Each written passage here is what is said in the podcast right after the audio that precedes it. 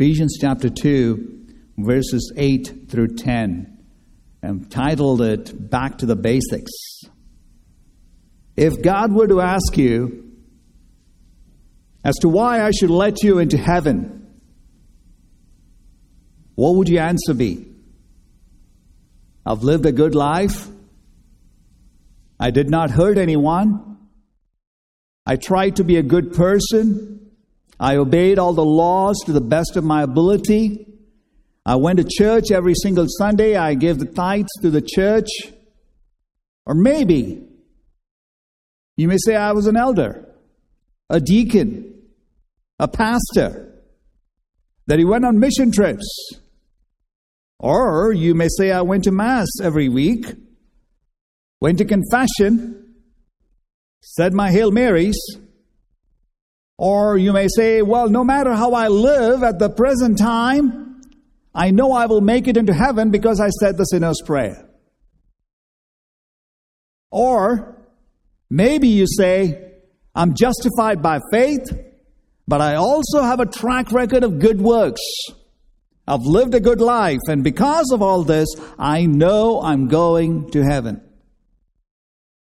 Beloved, when it comes to getting into heaven, it's not a matter of answering the right questions or living the right way or keeping the right rules and regulations. It is not just answering a few questions with an yes and a no. It requires a spiritual resurrection from the dead.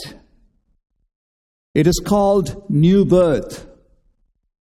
This is what Jesus told Nicodemus in John chapter 3 he said, Unless one is born again, he cannot enter the kingdom of God.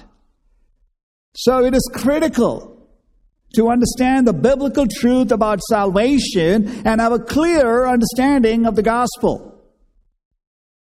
This is why we said we are going back to the basics or spiritual kindergarten, however you want to call it. So we need to know, we need to know what does it mean to be saved? We need to know what is the true gospel. Why should we know the true gospel? Because there is a false gospel. And we know that because Galatians, and you don't have to turn there, I'll read it for you. Galatians chapter 1, verses 6 through 9, Paul says, the Apostle Paul says, I'm astonished that you're so quickly deserting him who called you in the grace of Christ and are turning to a heteros gospel or a different gospel. Not that there is another one but there are some who trouble you and want to distort the gospel of Christ. And then the Apostle Paul goes on to say, But even if we, an angel from heaven, should preach to you a gospel contrary to the one we preach to you, let him be accursed. If anyone is preaching to you a gospel contrary, he says, let him be accursed. Paul had to openly preach against the false gospel and warn the Galatians of this false gospel. This is the false gospel that even is preached today in various ways. And Satan is relentlessly attacking the true gospel through the proclamation of the false gospel. What are misrepresentations of the gospel today? I'll list a few. You're unhappy in life? You have no peace, no joy? Just try Jesus. He will fix all your problems. Is your life falling apart? You need a miracle in your life. Just try Jesus. He will fix it for you. Or maybe you're sick, you're poor. Jesus will make you rich. And He will give you financial success. Your business will begin to prosper. Just come to Jesus. Whatever help you need, Jesus will do it for you. If you suffer for Jesus, He will bless you. Then there is the only love gospel. Never preach on the holiness, the justice or God's wrath and God's anger. That was Old Testament. only preach about the endless grace of God. Satan can get us tra- off track with this false gospel. And we need to make sure we have a clear understanding of the gospel. And so let's get into our text today and we will uh, we'll understand what we are trying to say through this text, what Paul is trying to say through this text. Ephesians chapter 2, verses 8 through 10. And if you have your Bibles, we're reading from the ESV. For by grace you've been saved through faith. And this is not of your doing, it is the gift of God, not as a result of works, so that no one may boast. For we are his workmanship, created in Christ Jesus for good works, which God prepared beforehand that we should walk in them. The summary statement of verses 8 through 10 is this God saved us through grace through faith, not of human works. It is a gift of God, and this salvation results in good works. I've derived three truths from this passage. First, found in verse 8a, you are saved from the wrath of God. Second, found in verses 8b through 9, you're saved by God apart from good works. And third, found in verse 10, you are saved unto good works. Let's read verse 8a. For by grace you've been saved through faith. The word saved is a Greek word sozo. The expression you have been saved in the English is difficult to capture. It's a perfect passive participle.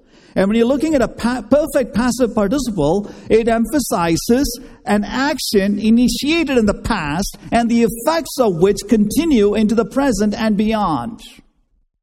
So you were saved in the past, and you continue in the present, and you will continue in the beyond. It's a passive voice, meaning this action is initiated by someone outside of us, not by us. So it is God saving us. God is our Savior. Now, what has He saved us from?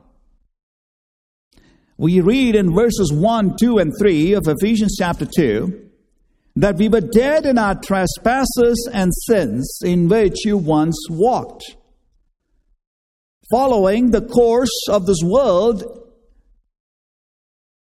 following the prince of the power of air, the spirit of that's now at work in the sons of disobedience, among whom we all lived in the passion of our flesh, carrying out the desires of the body and of the mind, and were by nature children of wrath like the rest of mankind. Meaning we were lost. We were spiritual corpses. We were cadavers in the futility of our thinking we were darkened in our understanding, alienated from the life of God. Why? Because of the ignorance that is in us. Ephesians chapter 4 says that clearly. And as a result, we were under the wrath of God. Psalm 5, verses 4 through 6 reads For you're not a God who delights in wickedness Evil may not dwell with you.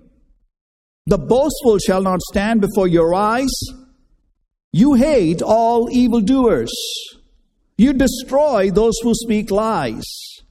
The Lord, or Yahweh, abhors the bloodthirsty and deceitful man. That means the wrath of God is upon the wicked. Romans chapter 1, verse 18 says, For the wrath of God is revealed from heaven against all ungodliness and unrighteousness of men, who by their unrighteousness suppress the truth. Another place we can go to see the wrath of God is Colossians chapter 3, verses 5 through 7, which says, Put to death, therefore, what is earthly in you, like what? Sexual immorality impurity, passion, evil desire, covetousness, which is idolatry. And Paul goes on to say in verse 6 that on account of these things, the wrath of God of, is coming.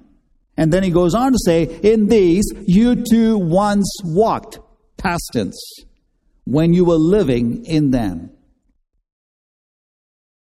So when we were not children of God, we were under the wrath of God.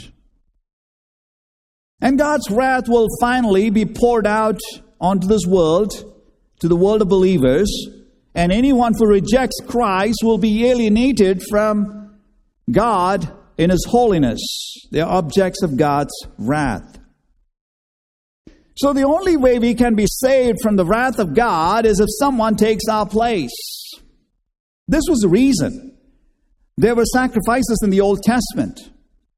An innocent animal had to die in our place. And that is why we read in Hebrews chapter 10, verse 3 it is impossible for the blood of bulls and goats to take away sins. The only way this could happen once for all is for God to become man and die for us. And that is what we see. Jesus becoming man, living among us, keeping the law perfectly, and then becoming sin for us. The great exchange. He dies on the cross, pays the penalty for our sins. As he hung on the cross, the infinite wrath of God for the infinite sins of his people was poured out on him. That at one point of time, God turned his face away from his son. And that's when Jesus cried out, My God, my God, why have you forsaken me? Jesus died in our place. He became our substitute.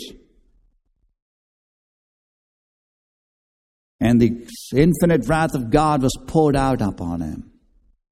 This is what we need to tell people when we share the gospel. Yes, there is the good news of the gospel of salvation. But the good news will not make sense if we do not understand the bad news. This is why it is important, extremely important, to drive this truth into the listener that we are sinners under the wrath of God. This is why sin needs to be addressed, sin needs to be taught. It is this realization that one is a sinner that helps one see the need for a Savior. You know the story of the Samaritan woman in John chapter 4, don't you? And as you read the story, and I'll read this for you, it says Jesus was going through Samaria and he came to this town called Sychar near the plot of ground Jacob had given to his son Joseph. Jesus was tired from his journey and, and he sat down by the well. It says it was about noon. When a woman came down to draw water, it says not just a woman, a Samaritan woman came down to draw water, and Jesus said to her, Will you give me a drink? The conversation advances to the point that Jesus answered her, If you knew the gift of God and who it is that asks you for a drink, you would have asked him, and he would have given you living water. Sir, the woman said, you have nothing to draw with, and the well is deep. Where can you get this living water? Are you greater than our father Jacob, who gave us the well and drank from it himself? And Jesus answered, Everyone who drinks this water will be thirsty again, but whoever drinks the water I give them will never thirst. Indeed, the water I give them will become in them a spring of water welling up to eternal life. The woman said, Sir, give me this water so I won't be thirsty and have to keep coming to draw water. And you know what Jesus said? Jesus said, Go call your husband and come back. Jesus was driving the point across. The woman got it. Said, I have no husband. Jesus said to her, You're right when you say you have no husband. The fact is, you've had five husbands, and the man you're now living with is not your husband. What you've just said is quite true. It is only when the woman realized that she was a sinner, that she was living in sin, that she was breaking the commandments, that she saw the need for a Savior. This is what sinners need to understand. According to God's justice, you and I deserve God's wrath. Instead, according to God's grace, you and I get salvation. We don't deserve that. We don't deserve eternal life, but in His grace, He gives us eternal life. According to God's mercy, you and I are given what we deserve, not given what we deserve. And that's the wrath of God. Instead, we are transformed. He did not just reform us, He recreated us. We are nothing less than holy, having the eternal nature of God. In fact, if you were to die today as a believer, you would go right into the presence of God. Your soul would go right into the presence of God because you, as a believer, are positionally holy. There is nothing obstructing you positionally to stand in front of God. And that's what we get. The sinner needs to understand that. If our salvation was based on something you and I accomplished, then it will no longer be grace. If it is something that God gave us because He foresaw something good in us, then it is no longer God's grace. If it is based on our free will that we chose because of who we are, then, my beloved, it's no longer God's grace. I want to give you two examples of two people in the Bible. One trusted in good works, and the other trusted in God for righteousness. And we see that in Luke chapter 18, verses 9 through 14, a parable of someone who trusted in themselves. They were righteous and they treated others with contempt. It says, Two men went up to the temple to pray. One a Pharisee and the other a tax collector. The Pharisee, standing by himself, prayed, God, I thank you that I'm not like the other men, extortioners, unjust, adulterers, or even like this tax collector. I fast twice a week. I give tithes of all that I get. But the tax collector, standing far off, would not even lift up his eyes to heaven, beat his breast, saying, God, be merciful to me, a sinner. Do you understand what mercy is? Mercy is not getting what you deserve.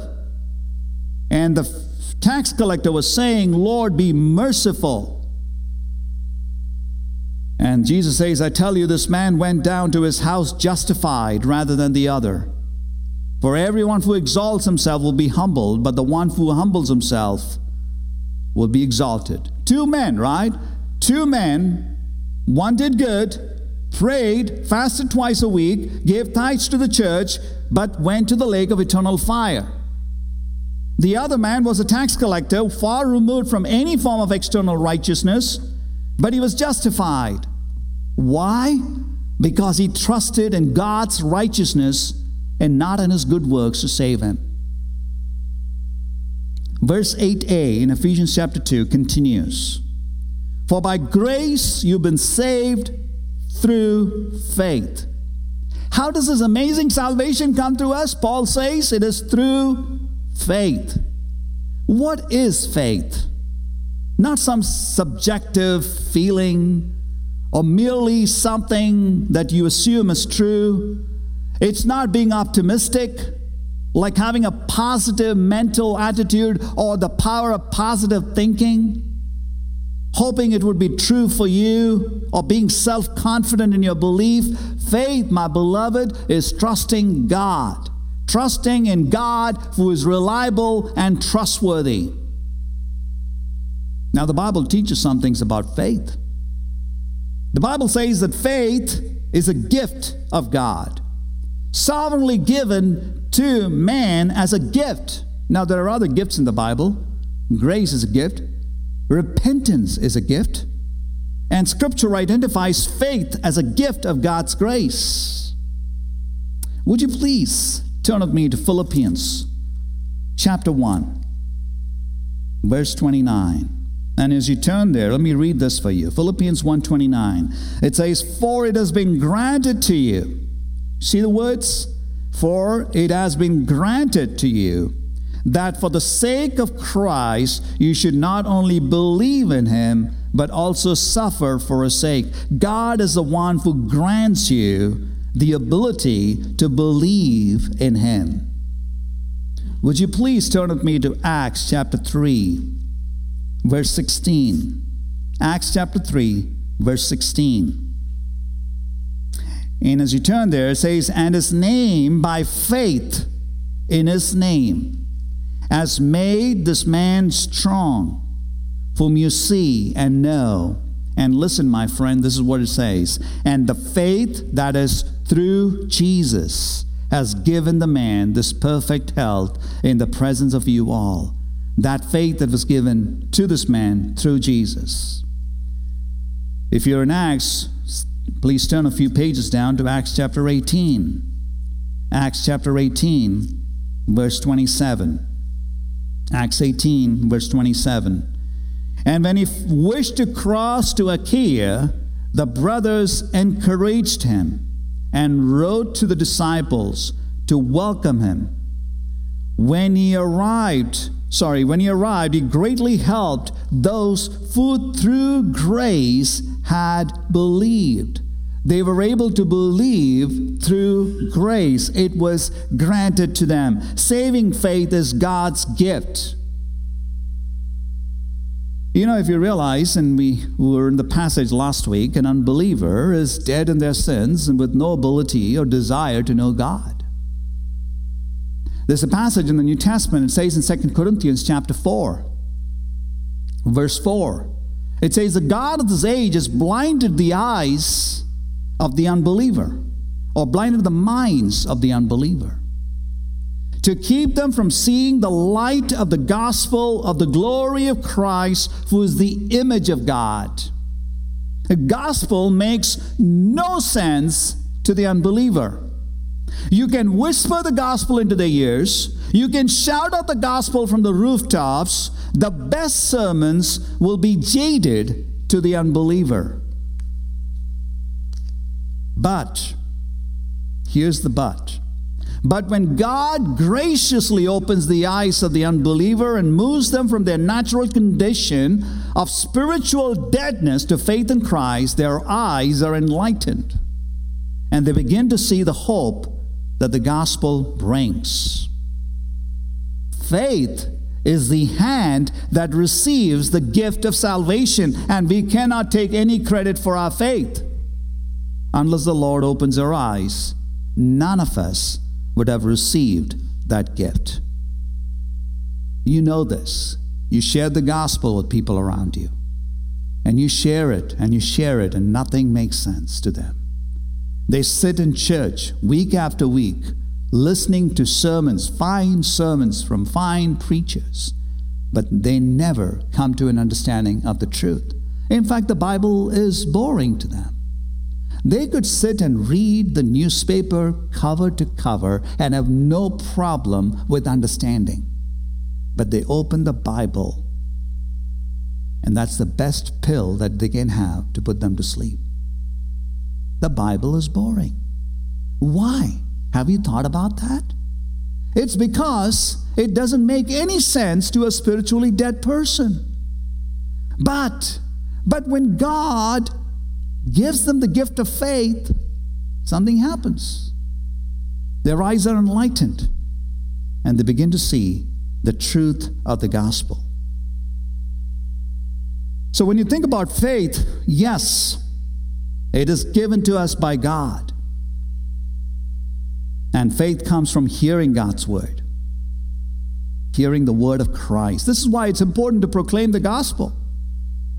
You're not just sharing experience, you're sharing God's word. You need to share the truth of God's word. And when you share the truth of God's word with the people you want to evangelize, God's word is living and active. sharper than any two edged sword. It goes right in there and judges them. And as God gives them the gift of faith, they're able to understand God's word and make sense. That's why I'm sure you've done this, and I've done this. As we evangelize, we keep praying, Lord, open their eyes so that they can see the truth of the gospel. And this is what Ephesians chapter 2, verse 8a says. Let me read that for you again. For by grace you've been saved through faith. And so, saved from what? Saved from the wrath of God. And how do you know this? It is through faith. Let's move on to the second point, the second truth. And that's found in verse 8b and 9. It says, You're saved by God apart from good works. Verse 8b begins with this phrase, and this is not your doing. It's not faith plus penance. It is not Mary and the saints. It's not Christ plus keeping the sacraments. What the Apostle Paul is saying here is faith, which is a channel by which the grace of God comes to us, is not because of us, it is the gift of God. No one can say it was the grace of God plus my faith that got me into heaven. Because even if the faith to believe in God's word was our contribution to salvation, then God doesn't get the credit. Salvation is all by God's grace. Nothing that you and I do can get us into God's kingdom. This is why Paul says in verse 8b, This is not your doing. Then he goes on to say, Not as a result of works, so that no one may boast. Would you please turn with me to Romans chapter 3, verse 20. Romans chapter 3, verse 20. And we'll come back to Ephesians to understand what it says. So Romans 3:20 says, "For by works of the law no human being will be justified in his sight, since through the law comes knowledge of sin." So according to Ephesians, uh, uh Romans 3:20, Paul is saying one cannot be saved by keeping the law. Sinful man has no capacity or no ability to keep the law perfectly. Why? Not only that he, does he not have the capacity, he does not have the inclination to keep God's law perfectly. Go on into verses 21 and 22. He goes on to say, But now the righteousness of God has been manifested apart from the law.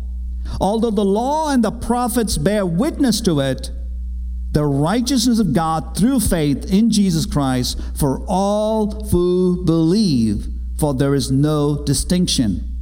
Paul is saying here, how do we get the righteousness of God? It's through Jesus Christ. It is given to all who believe in Christ. Keep going down to verses 26 and 27. He says, "What to show his righteousness at the present time, so that he might be just and the justifier of the one who has faith in Jesus. And then he goes on to 27. He says, Then what becomes of our boasting? It is excluded. By what kind of law? By a law of works? No, but by the law of faith.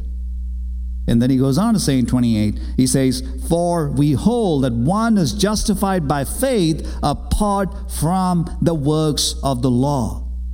This is what Paul says you are saved apart from works. There is no way works could save you. Let's look at the third truth. And the third truth is found in verse 10, Ephesians chapter 2, verse 10. You're saved unto good works. Let me read verse 10 for you. For we are his workmanship, created in Christ Jesus for good works, which God prepared before them, beforehand, that we should walk in them. Now, this is what Paul says here. Paul says, We are his workmanship. God is a workman. He is the artist. He's the one for fashions. He is the potter. He is the one who takes a lump of clay, a shapeless mass of clay, and begins to work on it. The work is His, not ours. The word workmanship comes here in this passage, and the other one is in Romans chapter 1, verse 20. Would you please turn to Romans chapter 1, verse 20? And as you turn there, it says, For his invisible attributes, namely his eternal power and divine nature, have been clearly perceived ever since the creation of the world in the things that have been made, so that they are without excuse. Paul uses the term workmanship there in reference to the creation of the world. Just as God brought the creation into existence, so it is, he says, when He creates a soul, when He saves a soul. The creation in Genesis chapter 1 was made out of nothing. That's how He created the world, ex nihilo, out of nothing. And when God creates something out of nothing that did not exist before, it's the same way God does when He recreates a Christian. I say recreates because He created us one. We lost the image of God at the fall. We were sinners at that point of time. And now God recreates, He creates a Christian out of nothing. We are dead people, and He makes us a new creation. I want to lead you to a passage that's found in Second Corinthians chapter 4, verse 6. 2 Corinthians chapter 4, verse 6. It says, For God said, Let light shine out of darkness, as shown in our hearts, to give the light of the knowledge of the glory of God in the face of Jesus Christ. So, what Paul is saying here is just like how God spoke light into existence, in the same way, God is speaking supernatural light into the soul of a person and bringing people from the kingdom of darkness into the kingdom of light. It is God's doing. Come back to Ephesians chapter 2, please. Ephesians chapter 2, verse 10, and let's read the rest of it. It says, it says We are his workmanship created in Christ Jesus for good works. Now, we have a very fine craftsman in this church. For those of you who do not know him, he creates wonderful, intricate wooden products ranging from Christmas tree ornaments to wooden block games. And let me assure you, you'll be amazed when you see the fi- finished product. And if you probe further, if you ask him further how he does this, he will show you a plain piece of wood. He begins his work by carving it. And then, as he carves it and creates the most amazing product, the product can take no credit for himself or itself. The plain block of wood can take no credit for itself. It's the artist who takes the credit because he's the one who finished the product. In the same way, God is a craftsman. He creates good works, He produces good works in us by creating us in Christ Jesus, says verse 10. He created us in Christ Jesus for good works. God has given us eternal life.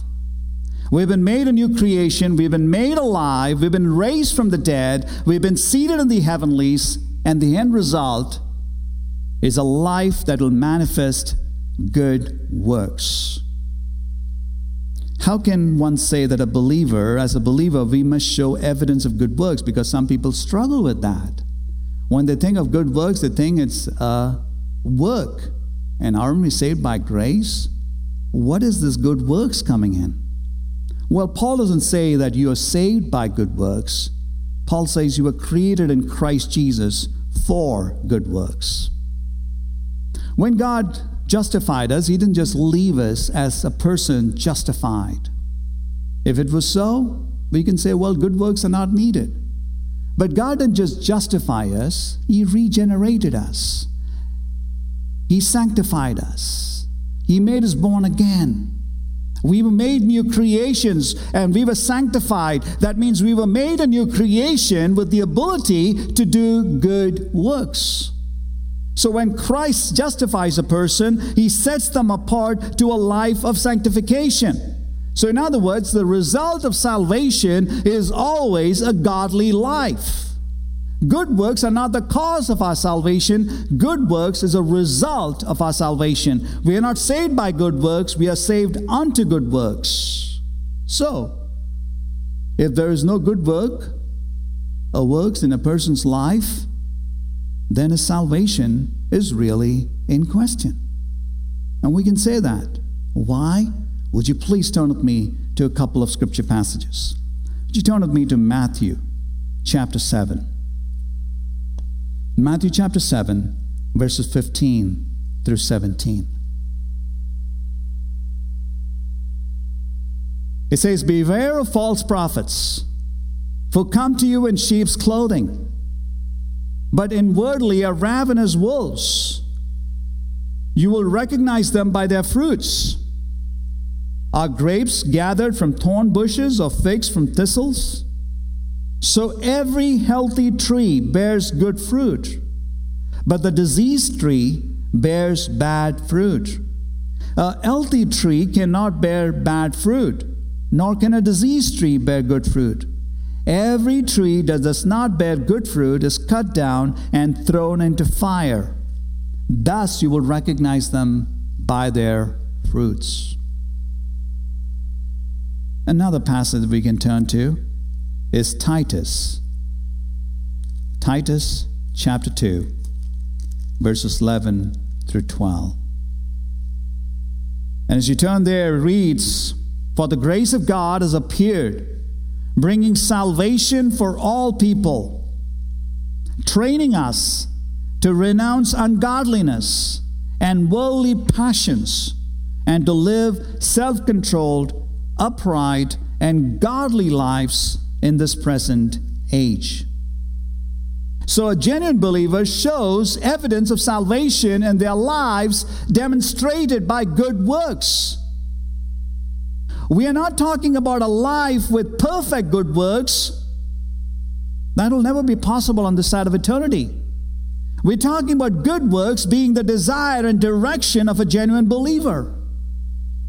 If a, if a person claims to be saved but has no desire to deny ungodliness and worldly desires and passions and live a self controlled, upright, and godly life, then a person needs to go back and examine his own life for salvation. Because genuine salvation will alter a person's behavior. Always. There will be a change in lifestyle. True salvation is not just agreeing to the truths of the scripture, it will result in obedience. Again, we are not looking at perfection because on this side of eternity, we will never see that. We'll have to see Christ face to face in order to be perfect, but there will be a desire for godliness, a continual, habitual desire for godliness in a person's life. It's hypocrisy to say that you're saved and live in continual sin. It's hypocrisy. Faith without repentance is dead faith.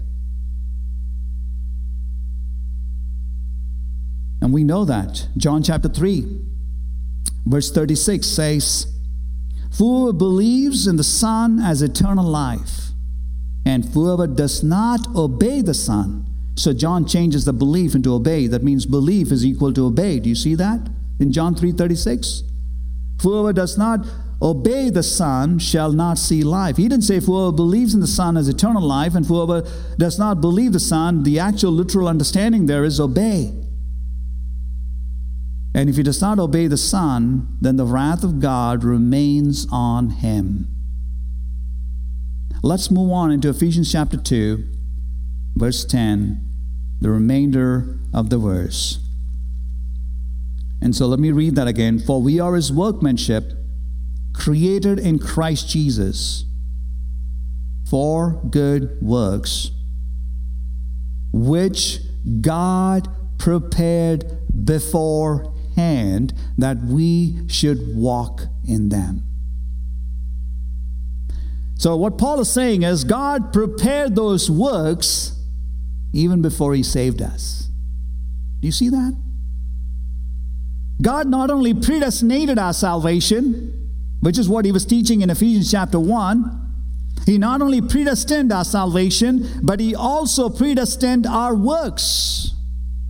God did not just stop with my salvation. Yes, he planned my salvation before the foundation of the world, but he also planned out my works before the foundation of the world.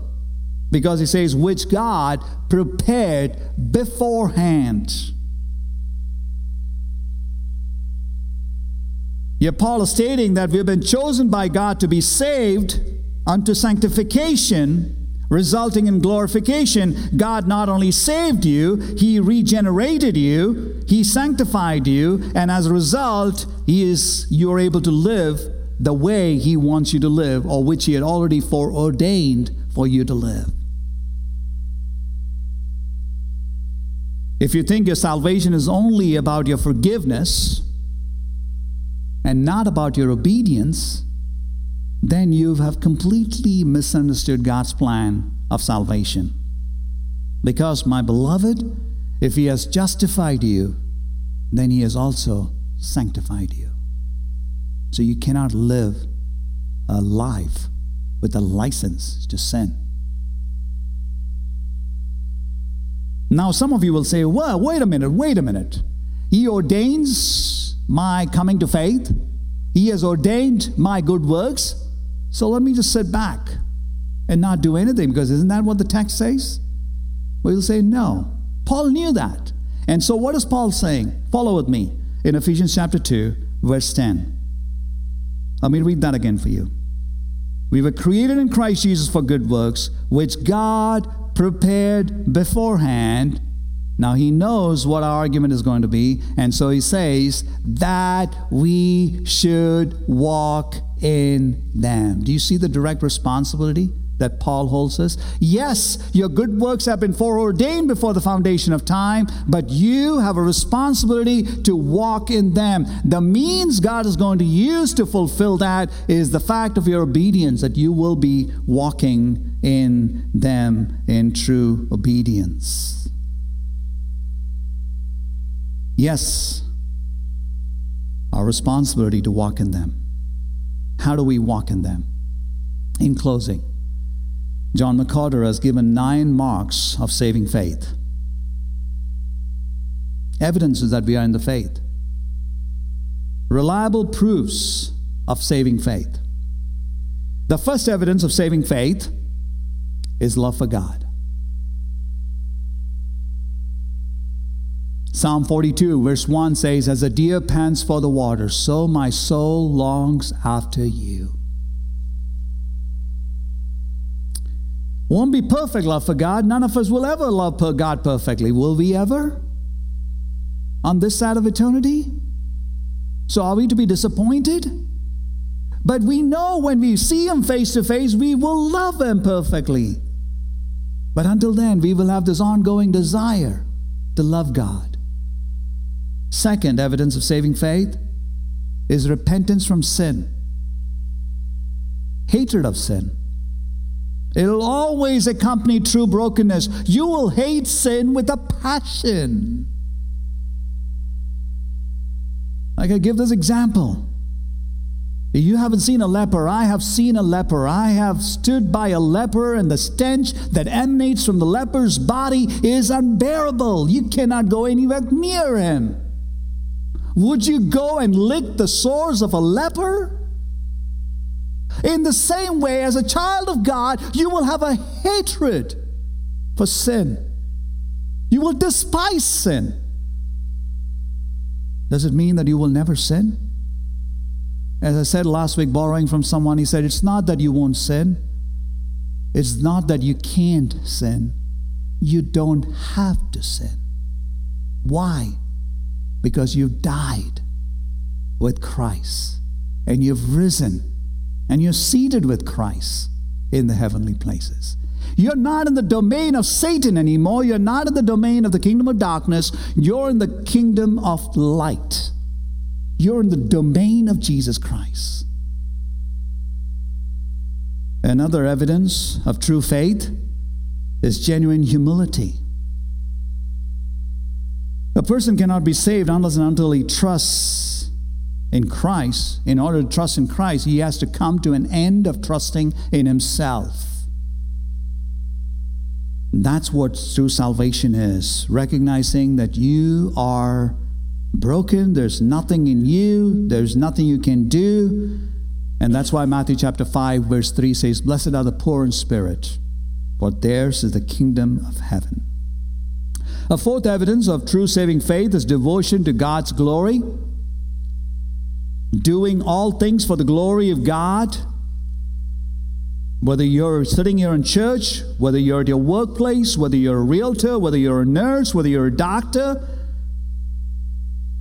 a receptionist, a office manager, a pastor, an elder, a deacon, whatever you do, you're doing all things for the glory of God. It'll become evident if you're doing it for the glory of God, if someone were to come along and take that away from you. because then you and your status quo is at stake, your desires is at stake.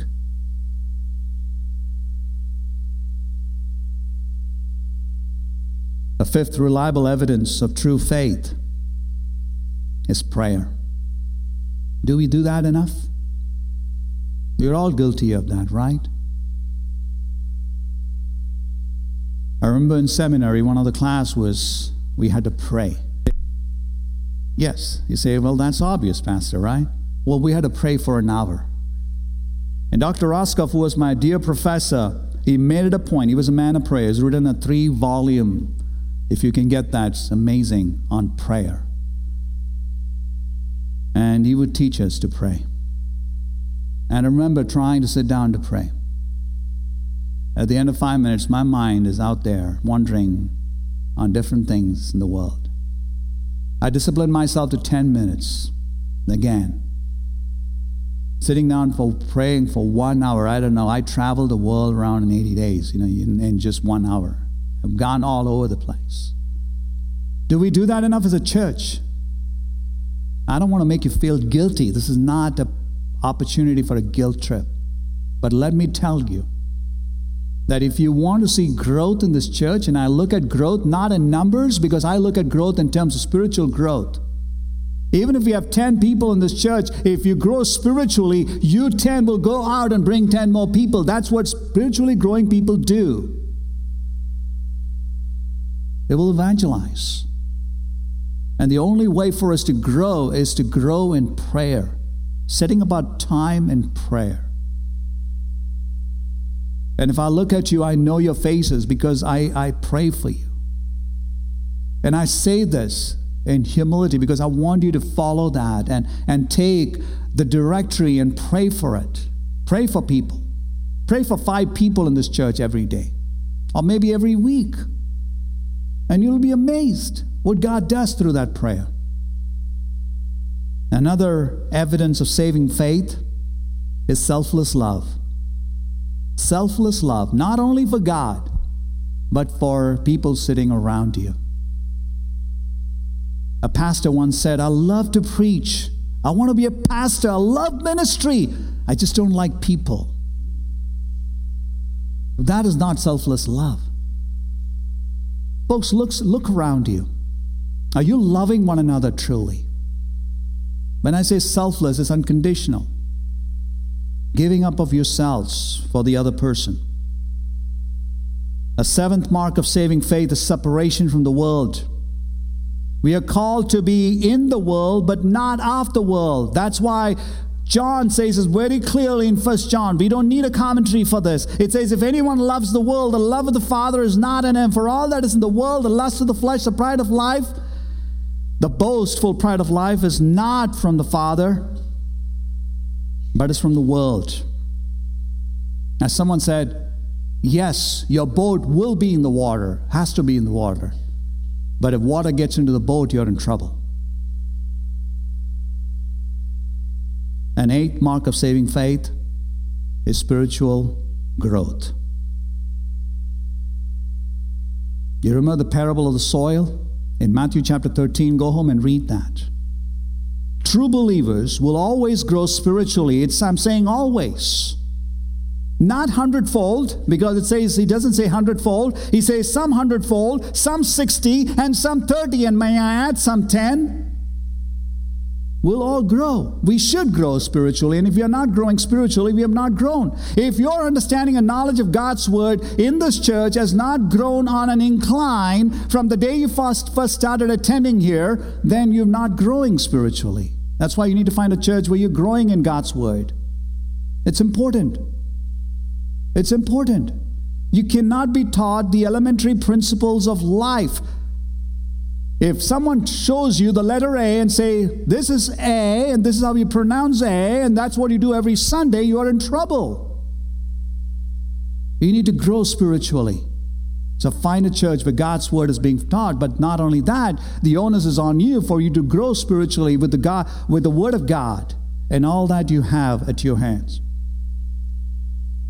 The ninth and final mark of saving faith, my friend, is obedient living. Obedient living. Does that make sense? And that's what First John chapter 2 verse 3 says, "By this you know that we have come to know him if we keep what? Speak to me. His commandments. His commandments. Obedience is synonymous with belief. If you love him, you will keep his commandments. I love my wife. I want to do everything that she tells me to do. Why? Because I love her. Isn't that men out here? If not, you're in trouble. Some of you are looking around. Three truths from scriptures. Three truths from the book of Ephesians, chapter 2, verses 8 through 10. You're saved from the wrath of God. You're saved by God apart from God, good works. And you're saved unto good works. May this be an opportunity for us to remind ourselves of the gospel. Rehearse the gospel every single day. The gospel is not just to save you, the gospel is to help you in your sanctification, and it is the gospel that will help you in your glorification. You are saved by grace, you're sanctified by grace, and you'll be glorified by grace. And there's no other way. And so we need to remind ourselves of the gospel every single day of our life. And the gospel is simply this that God sent Jesus Christ to live among us. He lived a perfect life among us. He fulfilled the law and he went to the cross and he died on the cross for our sins. The sins, our infinite sins, were placed upon him. And this is not a fair bargain at all. Because when you trust in Christ and the finished work of Christ on the cross, his perfect righteousness is imputed to you. And so when God looks at you, he sees Christ in you. And when God looks at Christ, he sees us miserable sinners. That's what happened on the cross. And God accepted Christ's death on the cross for our behalf and was seen in the fact that he was raised again the third day and he was ascended up into heaven and he's going to come again in glory. And at that time, every tongue will confess, every knee will bow that Jesus is Lord. We will bow down as Jesus Lord because we worship him as a King of Kings. We are saved to eternal life, but there will be others who will bow down in fear because they will be judged to the lake of eternal fire. Where do you belong? May we commit our lives today this is the day for salvation. If you trust in Christ, Christ will save you. If you beg to Him for salvation, Christ will save you. He is merciful and He is kind. Father, I thank you, Lord, for this day that we have to worship you, not just through songs, but through the word, and right now, even through our offering. Father, we pray that you be honored and glorified through each one of this. Help us, Lord, to understand this word. Help us to be good stewards of the word, that we will go out and study your word more and more. That will show evidences of good works in our lives. Not because to gain brownie points from you, but because we have righteousness of Christ in us. You've recreated us. You've created us in order to demonstrate good works. And so, Lord, help us to do that. In Jesus' name we pray. And all God's children say.